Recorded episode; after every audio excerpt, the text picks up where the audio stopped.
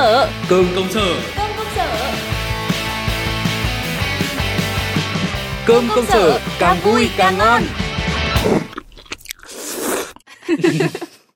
20 thùy ở 12 túi quần áo. Này, ê bà ơi, cái báo cáo này là mẫu mới nhá. Em Linh tầm gửi 200. Này hả? Ơi cái gì đấy? Bà làm cái gì mà cứ chăm chú đấy nhở? Gọi mãi không thưa, đang trong giờ làm việc đấy nhá. Rồi biết rồi, dạo này đang kêu gọi bạn bè với người thân gom đồ để ủng hộ miền Trung ấy. Thế nên là mấy ngày hôm nay tôi đang nhận đồ, tính toán các thứ nó hơi loạn một tí. Năm nay công nhận là bão lũ lớn thật đấy, xem thời sự mới đọc báo mà thấy xót xa ghê. Đấy, bởi thế tôi mới quyết định tham gia ủng hộ chứ. Thì đấy, làm từ thiện thì cũng là việc tốt, nhưng mà bà cũng phải tìm hiểu cho kỹ rồi làm nhá. Tình nguyện phải đúng cách thì mới làm việc tốt được. Ui trời, cái này thì ông không phải lo. Trước khi kêu gọi tình nguyện các thứ này ấy, tôi đã tìm hiểu kỹ lưỡng rồi. Bây giờ ấy, người ta thiếu gì thì ủng hộ cái đấy thôi.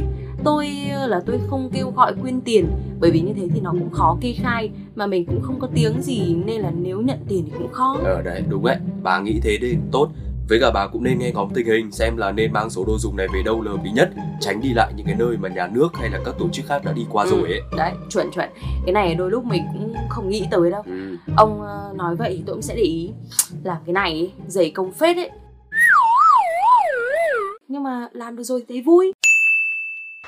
Bà này, mà hôm trước tôi thấy có mấy người nhắn tin về fanpage kêu là sao mới ra sách, có nhiều fame, nhiều người hâm mộ như thế mà lại không kêu gọi mọi người ủng hộ đi. Tôi cứ thấy nó sao ấy. Thì cũng hay mà, bây giờ ông có một lượng người hâm mộ tin tưởng nhất định nhá.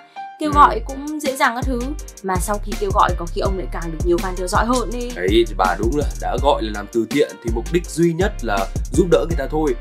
Khi mà làm những cái việc này thì tôi cũng chẳng mong sẽ nhận lại được gì cả. Tôi không muốn chạy theo cái số đông là hô hào mọi người để mà làm cái gì. Tôi chỉ muốn là mình sẽ làm những cái điều trong tầm tay của mình thôi. Nhưng mà bây giờ thì ông cũng gọi là tác giả có tiếng rồi. Tiếng nói của ông thì cũng sẽ ảnh hưởng tới một bộ phận nhất định chứ. Việc ông định hướng cho họ từ thiện ở đâu là đáng tin cậy, hợp lý, chắc chắn sẽ tốt hơn. Chính cái mà bà cho rằng tiếng nói là có ảnh hưởng đấy, lại là con dao hai lưỡi đấy.